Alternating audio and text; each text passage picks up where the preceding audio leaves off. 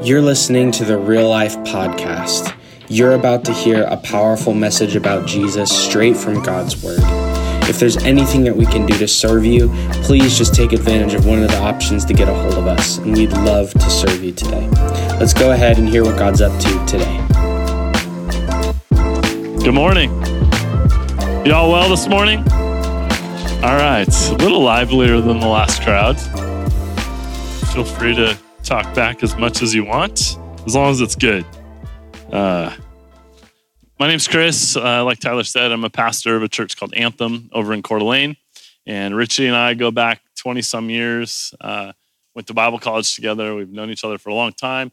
Dreamed of planting churches uh, back in two thousand, ninety-nine, two thousand at one point, and then just ended up planting churches in two cities within a half an hour of each other. So Uh, it's been a blessing to walk with him and to know him. And I just love your pastor and his wife dearly. And I'm grateful to be here this morning. Um, you guys have been in this series called A New Thing over the last several weeks. And you've been discussing how in our followership of Jesus, Jesus sort of turns everything upside down. And we often refer to this as the up, upside down nature of God's kingdom. Anybody ever heard that, that, uh, that verbiage before? Uh, a quick history lesson for you to get you cup, caught up on like how we get there. When the Jewish people returned from exile, um, they had hoped and looked forward to the restoration of God's kingdom. Like that was at the, the sort of the apple of their eye. And in their minds, the way that this would happen would have been through this Messiah that would come to earth as a ruler and would just start dominating their oppressors, dominating their enemies. But centuries go by, even after they get back from, from uh, exile, and they thought everything would be restored. And even still then, um, this promised kingdom had not come. And so Jesus comes on, comes to earth. And what's the message that Jesus starts proclaiming? He starts saying things like, the kingdom of God, the kingdom of God is here. The kingdom of God is now. And so they assumed that, that Jesus would lead this, lead this massive rebellion, like against the Romans, that he would overthrow the Romans, that the kingdom would be established in that way, like in a force, like in a military force. And the reality was that Jesus did come to establish this promised kingdom, but it was not the kingdom that they were expecting, not in the way that they expected it. And the kingdom that Jesus preached seemed to be a little bit backwards. It seemed to be opposite to what they had expected. The Messiah ends up being this suffering servant. And in doing so, he's actually the conquering king. He He is the conquering king, even though he's laying his life down for others. Like they didn't know how to deal with that, um, with that setup. And so Jesus starts preaching a series of strange sermons, and Jesus starts saying some weird things. Like he says, the last will be first and the first will be last. And, and if somebody hits you on one cheek, you should turn the cheek and take it on the other. And if anybody sues you and takes your shirt, you should actually go a step further and give them your coat as well. And if a soldier asks you to carry his gear for a mile, you should actually grab his gear and you should carry it for two miles. And then Paul goes on, and Paul starts preaching things like the foolish things of the world, shaming the wise, and God's power being perfected in weakness. All of these things that seem just a little ironic and a little bit upside down. And so in the world that we live in today, we celebrate human achievement, like left and right. We love watching people succeed. We love being a part of success. We love climbing the tallest mountain. We love winning a race. We love earning, working towards earning a million bucks or getting to a place financially where we're well off. And the world seems to celebrate newsworthy achievements. And these are the people, the people who accomplish these things are the people that we ascribe a lot of notoriety to. Like we follow them, we watch them, we want to be like them and model ourselves off them, after them. But it's not that way in the kingdom of, of God. Instead, what's significant is what God is doing in the lives of people who are actually surrendered to him, that come to him in a very low place, and they surrender, they give up their lives in order to follow after Jesus. As Paul would say, it's not about me, but it's actually about Jesus. And so this is the upside down kingdom nature of following Jesus. We are not of this world. And when Jesus is at the center of our lives, everything we do is actually for him, and it sets us apart from the rest of the world. We're a different people. In the past weeks, you guys have talked about how we're literally taking off our old selves and we're putting on these new selves in Christ Jesus. And this new self has a renewed vision, a different outlook for uh, five spheres in our lives, for our relationship with God, for uh, the church, for family, for the world, and the spiritual realm. And so um, what Richie had asked me to sort of step into this morning was teaching out of that world sphere, um, but talking this morning about Sabbath and rest. And, and again, as I address this issue of Sabbath and rest, I think it's of utmost importance in our walk with Jesus. Like, we have to be anchored to these things. We have to be grounded in this life to Sabbath and to rest. It's interesting if you read the gospel accounts of Jesus' life. What were some of the things that brought about the greatest resistance and opposition to Jesus? It was actually the fact that he had his he and his disciples were permitting things to happen on the Sabbath day, that, that, that no other religious leaders would allow these things to happen, but Jesus and his disciples seemed to be doing these things. And so Jesus heals on the Sabbath, and he catches flack for that. He casts out demons on the Sabbath. He teaches on the Sabbath. He encourages circumcision on the Sabbath. He does charitable acts on the Sabbath. And nobody knows what to do with this, with what he's doing. They think that he's actually going against, he's, he's actually not upholding the law and keeping to the Sabbath. And so at face value, the question we have to ask this morning is, is Jesus hoping for you and I to uphold the Sabbath? That's really the question I want to address this morning. Is that his intent in our life, that we would actually keep to a Sabbath rest? I've spent hours discussing this topic with many people over the last few years. And I want to preface this morning by saying this, that my wife and I have spent years trying to figure out Sabbath rhythms in our life. There have been seasons where we've killed it and done really well. And there's been seasons where we've failed horribly in, in, in trying to protect a Sabbath rest for ourselves. Um, but it was ironic when a couple months ago, Richie had come to me and asked if I would share this morning. And I said, what topic are you giving me? He said, Sabbath, rest. I want you to talk in the world sphere and how we're set apart as believers in the sense that we are called to Sabbath and to rest. And and so I'm like, oh, cool. You know, like I, I, I've taught on that before. I like that subject. I've studied it a lot. And then fast forward two months now, I find myself in the last four weeks in the most chaotic four weeks of maybe my last five years. And as I'm preparing for this, I'm, I was literally telling my wife a few nights ago, I'm like, it's just so ironic that I'm here to talk about rest and I feel like everything's in chaos right now. Like, I'm not finding it myself. And so I don't want you to at all assume that I'm a pro and I've figured this out. But I do want you to hear from the words of Jesus. I do want you to see what Scripture has to say about Sabbath and rest and the purpose for it for you and I. And I do want you to know that I have made major attempts in my life to pr- try to protect days and times in order to t- intentionally be with Jesus. So first of all, this uh, simple question to ask is, what is Sabbath? This word Sabbath literally means to cease. It, it's, it's Shabbat is the word. It means to cease. It actually means to stop. It means to rest.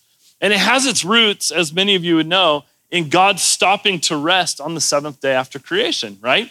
An important, uh, this is an important for, point for us to see, that, that God did not rest on the seventh day of creation because he was tired, right? God wasn't exhausted and then rested on the seventh day because he was like, man, that was just exhausting, you know? Created all things, I need a break. Um, that's not why he rested. God rested because he was finished. He completed what he needed to do. His work was done, and so he rested. Moses writes this in Genesis chapter two, verses one through three. He says, thus the heavens and the earth were finished, and all the host of them. And on the seventh day, God finished his work that he had done, and he rested on the seventh day from all his work that he had done. So God blessed the seventh day, and he made it holy, because on it, God rested from all his work that he had done in creation. Here's the second important point for us to see in Genesis two. At this point in the scriptures, this isn't a command to anybody, right? This is merely like an explanation of what God did. It's not commanding us to Sabbath at this point. This is what God did. He rested. It doesn't become a command for us until centuries and centuries later. We get into Exodus chapter twenty, uh, verse eight, where these Ten Commandments are given uh, to Moses. And one of them, the fourth of the commandments, being this command to keep the Sabbath. And so the question is, why is this commandment given? Why in the world is it a commandment? And why are individuals to follow this command? Uh, in Deuteronomy five, thirteen to fifteen, it says this. It says, six days you shall labor and do all your work, but the seventh day is a Sabbath or a Shabbat to the Lord your God. On it you shall not do any work, you or your son or your daughter or your male servant or your female servant or your ox or your donkey or any of your livestock. If you got ox, donkeys, livestock, like chill out for that day, right? On the, or the sojourner who's within your gates, that your male servant, your female servant may rest as well as you. Verse fifteen, you shall remember that you were a slave in the land of Egypt, and the Lord your God brought you out from where from there with a mighty hand and an outstretched arm. Therefore, the Lord your God commanded you to keep the Sabbath day. And so we're given an answer to this question of why they were supposed to follow the Sabbath commandment, the why and the what, right? You shall not work. That's the first instruction. You should cease. You should stop. You shall not work. Uh, and then that's something that, um, that that you should do. But there's a second part to this, right? There's something that you should do. You shouldn't work, but you should, you shall remember, he says. And in the same way that God didn't work on the seventh day, you won't work on the seventh day, which in Jewish cultures would have been Friday night to Saturday night. And so God initiated this. He set this model for us to follow. But in addition to ceasing from work on this day, it's important for us to emphasize the fact that he said, you don't just cease, you actually remember. And so what specifically was it that he was calling them to remember? They were supposed to remember that at one point in time, they were slaves. They were slaves, and actually God freed them, that they were brought out of slavery, that he was ushering them in to the promised land, that this promise was being fulfilled. And so going back to our initial question, should we keep the Sabbath? It seems fairly obvious in this. Yeah, I think we should. I mean, it made the top ten, right? It actually made number four. Like, we don't look at thou shalt not murder and say, well, you can do it, th- do it with that one. That's okay. We'd all say, no, actually, we should uphold that one. It's interesting that the Sabbath and keeping that day holy becomes the one that we do away with. But we look at the rest of the commandments and we'd say, I think they're valid. I think they're important. I think we should actually heed to those commandments. But the Sabbath one, we'll just throw out. It's important to note that of the Ten Commandments, the, the call to keep the Sabbath is the only one of the ten that's like ceremonial in nature. The, the other nine are more moral in scope. In fact, the other nine are referred to in the New Testament. And the only one of the ten not spoken as a commandment in the New Testament is keeping the Sabbath, which is interesting. It's also interesting, if you go back into the Sermon on the Mount, you'll see that Jesus refers to these nine other commandments in this passage, and he even ups the ante on, on one of them. Like, he goes a step further with each of those commandments. And he doesn't even mention Sabbath keeping at all in that text. Then in the book of Colossians, Paul sheds some light on this whole discussion, and he writes this. He says, therefore, let no one pass judgment on you in questions of food and drink, or with regard to a festival or a new moon or a Sabbath. And then he says this, these are a shadow of the things to come, but the substance belongs to Christ. I want you to think about that. These are a shadow of things to come, but the substance belongs to Christ. So does that mean that Sabbath keeping is no longer encouraged in the New Testament? Like, I'd say no. Uh, remember, Jesus didn't come to abolish the law, but to what? Fulfill it, right? He didn't come to do away with the Sabbath. Jesus came to actually be the fulfillment of the Sabbath. And so as you look at this passage in Colossians, what Paul is saying is he's telling us that the Sabbath pointed ahead. It pointed to something future. It served as a shadow to Jesus. Like, it was preparing us for something. It wasn't abolished by Jesus, but even when Jesus comes, it's fulfilled in him. Like, it's part of him. Rest is found in Jesus. Um, we all know what a shadow is, right? Like, if, if you and I were to be walking down the sidewalk this afternoon and sort of lock eyes, I see you from a distance and you're walking towards me, and as you're walking towards me, the sun is behind you and it's beating down towards me. What's the first thing that's going to get to me as we walk towards each other? Your shadow. I'm going to see your shadow cross my path. And it would be a little bit strange if, as you're getting close to me, I look down and I'm just watching your shadow. And I'm like, what's up, dude? How you doing? Like, you having a good day? Like, I'm just hyper fixated on your side. You'd be like, you're strange, you know? Look me in the eyes. Like, I'm actually here. You don't have to look at the shadow. I'm actually here. Here's what Paul is saying, is Jesus is actually here. Paul's saying, don't be enamored with his shadow because Jesus is actually with you. He's actually arrived. All of these things pointed to him, but now he's arrived. Jesus came. And so right before Matthew chapter twelve, uh, when Jesus starts talking, uh, he goes on this rant about the Sabbath. Um, he says this in eleven, verse twenty-eight. He says, come to me, all who labor and are heavy laden, and I will give you rest. Take my yoke upon you and learn from me, for I am gentle and lowly in heart, and you will find rest for your soul. And then immediately after this, there was confrontation after confrontation over Sabbath keeping. And so what was Matthew trying to tell us? That Jesus really is our rest, that he's our Sabbath. We can get in the yoke with him, that we can come to him. Don't be enamored with the shadow. Like, be enamored with Jesus. Come to him. He's here. Sabbath rest isn't just merely taking a day off a week. Sabbath rest is no longer working for what you can attain, but realizing that it's about what Jesus attained for us. Amen? And so we find rest in Jesus. The Pharisees, they worked really hard at not working hard, but they never found rest. They missed Jesus. They were caught up with the shadow. They actually missed the substance, as Paul says, and so too with many of us today. And I'm not just talking about Sabbath. There are so many people today who have become satisfied with shadows. And unfortunately, they completely miss Jesus. We love the shadows of things in our culture today. We're really good at finding partial forms of fulfillment uh, in many different things, rest just being one of them. Our culture is always pointing us, always. It's the perfect deception. Our culture is always pointing us to the shadow of things. It's always pointing us to the shadows and never pointing us back to the source. And the frustrating piece is that we're sort of satisfied with the shadows of rest, the idea of rest. We're, we're satisfied with partial rest, if I can get it, or the idea of eventually having rest, right? But never actually attaining the complete rest that God has for us. We want it. Anybody in this room not want rest right now? Anybody feel stressed out, burdened, heavy-hearted? We go looking for rest in vacations. We go looking for rest in hobbies and in activities. And I'll tell you this morning, those are merely shadows. They're partial, but they're not complete. We work constantly and we wear ourselves out with this hope that we can eventually make enough money to stop working, right?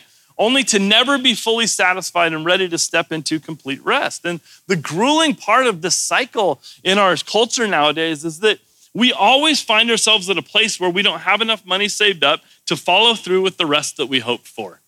Anybody been saving for a vacation for a long time? And you keep working hard and putting money away and planning only to hope that you would get that vacation. You see this with people in retirement. Like, I'll work really hard and I'll kill myself through my work years only to get to my retirement. Well, lots of people don't even make it to retirement.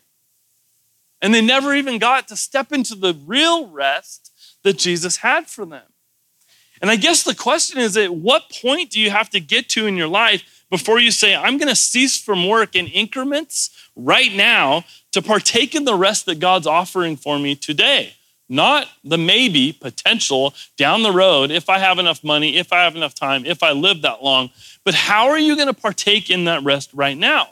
And so we convince ourselves, we tell ourselves that it's only for a period of time, that, that we'll literally kill ourselves working so hard because eventually we're going to have the passive income to sit back and to not work anymore. These are shadows, church. They're shadows. They're, sub, they're not the substance. And the reality is that we've failed to enter into his rest because his rest requires two things that are called out in these passages. One is rest requires us to cease from work, right? We have to stop at some point, and you have to take a break. You have to stop. But the second part of that is that we have to remember where rest comes from. And, and I think that that's at the core of Sabbath. If, if the scripture says that the Sabbath was made for man, not man for the Sabbath, then Sabbath, understand this, is a gift that God's offering you. And this gift can only come from and in one place, one place of substance, and that's in Jesus. Hundreds of pastors right now are preaching on and writing books on Sabbath, primarily because we're literally watching a culture kill themselves and destroy every good thing in their lives because work and money are where we find value in our culture today. Like, our hope is that we can maybe buy rest. Our hope is that maybe we can earn rest. But here's the sticky part for me. You have two different camps in regards to Sabbath in the Western church right now. One, you have a camp that says that Jesus is our rest. Like, he is our Sabbath. There's no need to uphold a literal Sabbath, like a day, because Jesus is the Sabbath. And the reality is there's a hint of truth in that. Jesus is a portion of that. He is the fulfillment of that. But there's a second camp that says that you actually have to uphold a literal Sabbath. You have to keep that to a T, like the Jews were commanded to do Friday night to Saturday night. You have to practice that. And that Sabbath is a binding commandment for believers, which again, it's not all wrong. It's really good. If the heart behind that is to set time away for God, it's not all wrong. There's an element of truth to it. But again, it is not complete. It's not legalism that we do this in. And this is where it gets really difficult. Should we observe it or shouldn't we? And I believe that Jesus would say yes. Yes, you should and you shouldn't, right? Which sounds really confusing. It's a both and. And I think that much of Jesus's life and teachings aren't always black and white, uh, as much as they're Jesus actually pointing us to live in a tension. Like I, I tell people all the time, like, why did Jesus come to this earth? What did he step into? He stepped straight into tension. Well, why do we live in a culture that tells us the minute we feel tension, we have to escape? Jesus went to it. So we feel tension in our marriage. Well, we get divorced and we're done. The tension's not worth it. We get tension in a relationship. We sever that relationship. We get tension at work. I'm done with my job. Wherever the tension is, we live in a culture that tells us to flee towards comfort and not embrace holy tension. And Jesus stepped into holy tension. We as followers of Jesus, this is what sets us apart from the world, is the world is sitting there saying, when tension arises, go find the place that makes you happy. Jesus says, when tension arises, you hit that nail on the head and you run to it. You believe that I'm there in it with you, that I will walk you through the most tense situations ever, that if you uphold my name as first and foremost in your life, you honor me in those tensions and I will make myself known. And so here's where we sit as twenty-first century believers wondering what it is that we should do. Because I often find myself as a pastor, um, people are coming to me wanting me to give them black and whites in their life. Like, tell me what to do sort of mentalities, right? We want the problem solved for us. And so what we do is we go to extremes on one side or the other, and it doesn't really alleviate the tension that you and I feel. What it does is give us a system to function in that allows us to convince ourselves that the tension doesn't actually exist. It's a lie because we don't want to live in it. And this is th- th- this was exactly why the Pharisees missed Jesus, right? We would rather have the list of, to- of do's and don'ts and clean-cut, easy-to-follow steps. Um, people come to me often and they say, Pastor, who should I vote for? Uh, Pastor, should I marry this person? Pastor, should I get a divorce? Pastor, should I take this job opportunity? Pastor, what do you think about this? And the reality is, is that you don't need a pastor to tell you what to do in those moments. You step into the tension and you seek the Spirit of the living God to give you the direction that he wants to give you in those moments. But we want black and whites. We don't want to embrace those hard seasons. We're living in a world that's tired. A world that is working nonstop. Many of you in this room, you're constantly working. We've literally built corporations in our country that work people around the clock, restaurants within the corporations to keep people there twenty-four seven so they never leave. And work is the thing that they identify with. It's the thing that they find value in. And it's the only thing they give their life to. You live to work and that's it. But to cease in our culture also has this connotation of like laziness. So am I being lazy if I stop working? And herein lies another tension, because the Bible speaks strongly about work ethic and working hard, and it speaks strongly about laziness um, and, and equating it to somebody who's denied their faith and is worse off than an unbeliever is what the word says. And so there's a balance, work hard and cease hard. Because if statistics are true, then the majority of you in this room right now are stressed out. Statistics say that seventy-three percent of Americans have stress that impacts their mental health. seventy-three percent, two hundred some million people in the United States are stressed out. seventy-five percent of Americans experienced moderate to high stress levels in the past month. Stress is the number one health concern of high school students today. Stress. We are all stressed out. And everybody's asking the same question. Why? Why are we so stressed? How can we find rest? How can we actually eliminate our stress and our hurriedness and our never-ending pursuit of more? And simply put, we're stressed and tired because we never stop. And, and that's a problem. And we're actually deteriorating our most prized possession in the pursuit of a really busy life. Our soul is actually what's paying for it in the process. Our relationship with Jesus gets the leftovers of our busy lives, and that was not how God intended for it to be. The upside down kingdom aspect of Sabbath and rest is this. How does the world view rest today? How does it view rest? As something that you work hard to attain. You kill yourself for it, and then you take a vacation. But how did God see rest for us? And I want you to see this this morning. God saw rest as something we work from, not something that we work to. That's not how our culture sees rest. We go hard to rest. God saw it as you actually work from rest. And you see this uh, in, uh, you see how God did this even in the creation story, right? That um, God rested on the seventh day. Did God have to rest on the seventh day? We talked about this. Did he, did he need that rest? Absolutely not. So why did God rest on the seventh day? God rested on the seventh day to set a rhythm for you and I. Who was created on the sixth day? Anybody? Man. Yeah, mankind. So what was the first thing that mankind did? Rested. Is that not crazy? God creates us and then rests. And for us, it's backwards in the culture that we live in. Man's whole life is built off of rest in God's eyes. And so I want to leave you with seven things real quick that we can remember if we're going to keep a Sabbath. Just a few things. Um, and I, again, I, I hesitate to give you a bunch of parameters because I don't want this to sound legalistic, but I want to give you some practical pieces um, that you can remember if you're going to keep a Sabbath. One is, again, a Sabbath is a time of remembrance. So you take time to remember that God brought you out of slavery, just like he did the Israelites, that he saved you. You make much of Jesus in these moments. It was his Passover that actually led us out of slavery, and it was his baptism and death that actually leads us to the promised land. And this is key. Make your Sabbath a time of remembrance. Sabbath wasn't just given to us to go live our recreational life void of any remembrance. It was actually given to you to remember. There's something about remembering in the Sabbath that sets you up for the rest of the week ahead. Two, your Sabbath should be an act of worship.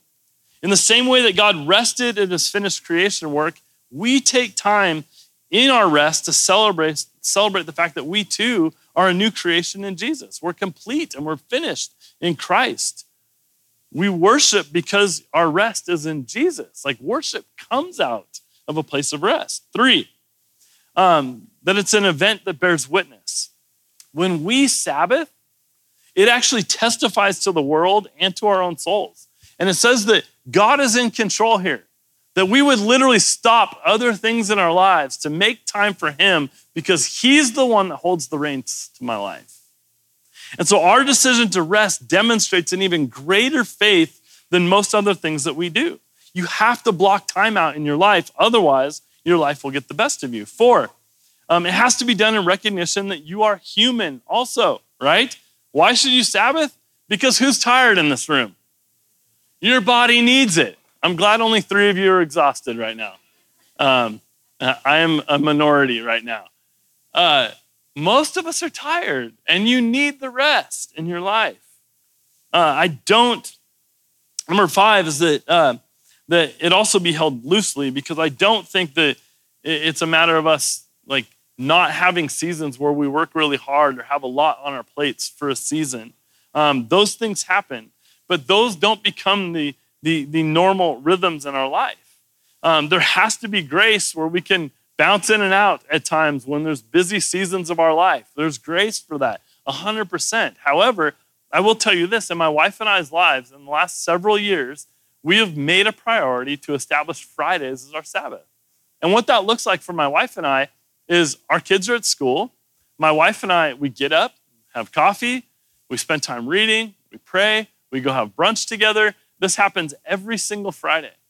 And for us, it has been a rhythm for us that has allowed us to be grounded in the rest of our weeks. And I'll tell you what, we've done it so much that on the Fridays when I skip it, I feel the tension going into the next week, because there's something it does for my soul. There's something it does for my marriage and my other relationships when I intentionally spend this time with Jesus.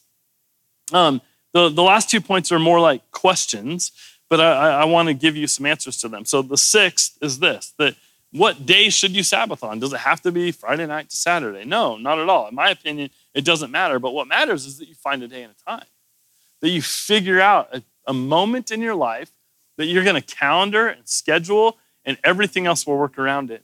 And then finally, what do you do on your Sabbath? And my answer is simple. Anything good. Like for some of you, that might be lying on a couch all day. For some of you, that might be getting outside. For some of you, that might be something in between. But there's an opportunity to worship him in every activity that we're a part of. If you enjoy creating, then go build something. If you enjoy taking it easy, take it easy. But someone once said in terms of this, he said, it should be filled with things that are different than what is normal in your work life. So make it different, make it restful, make it worshipful, and make it good. I want to close with a story for you. And um, this was a book that I read uh, a couple years ago, and the book is called The Rest of God.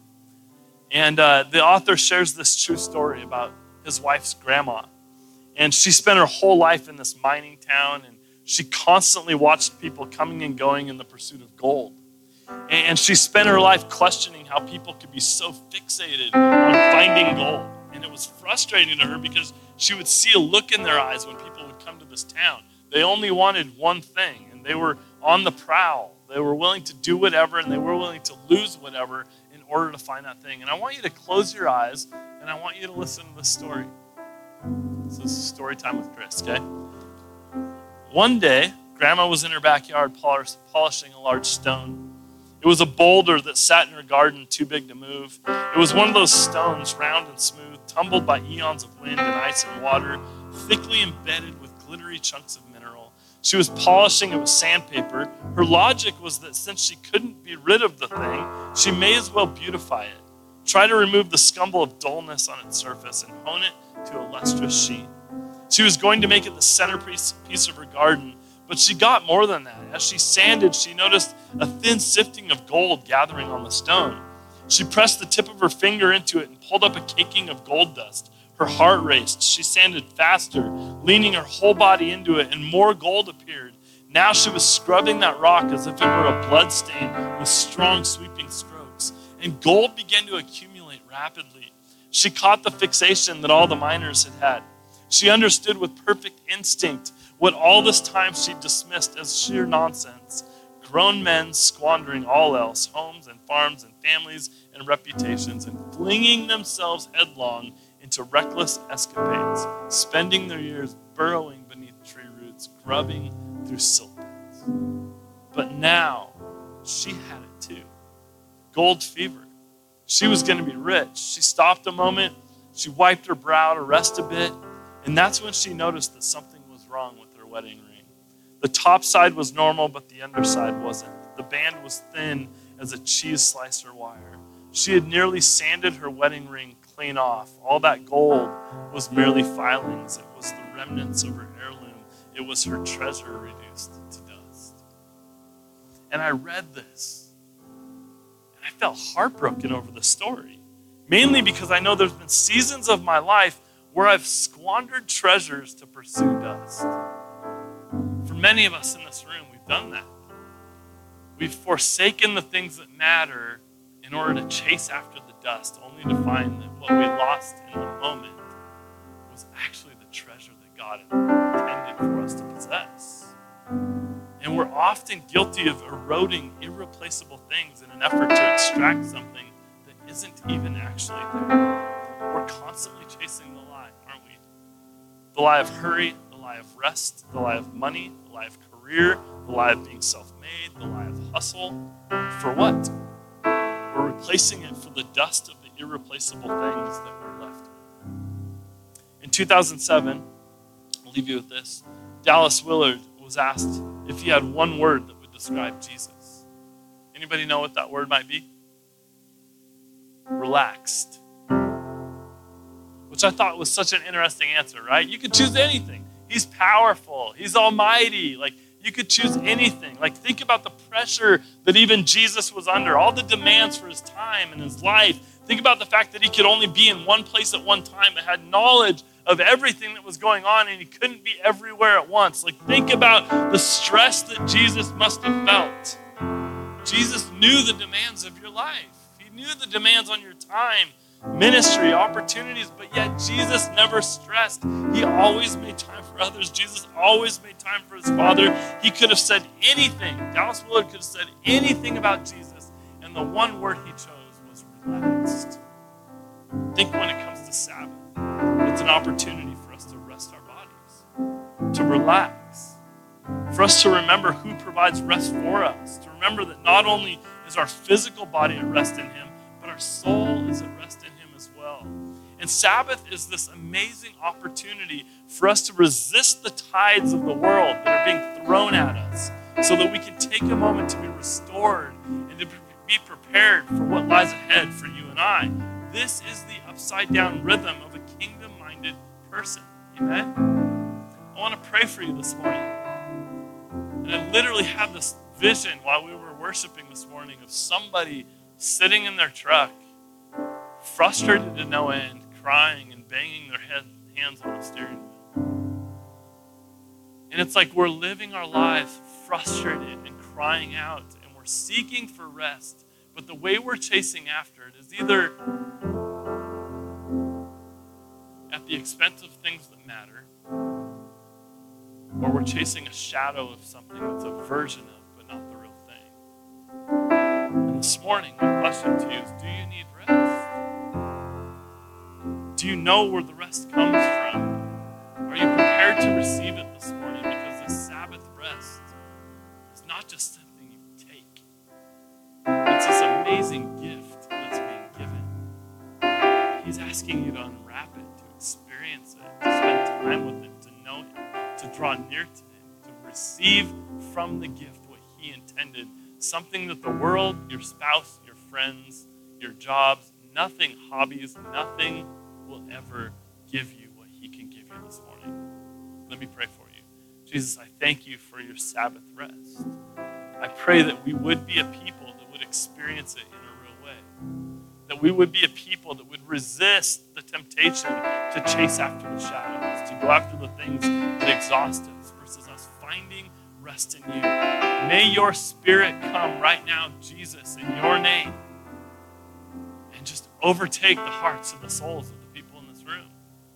May you bring us to a place where we can walk with you, experience with you, rest in you in the way that you intended. In Jesus' mighty name we pray. Amen.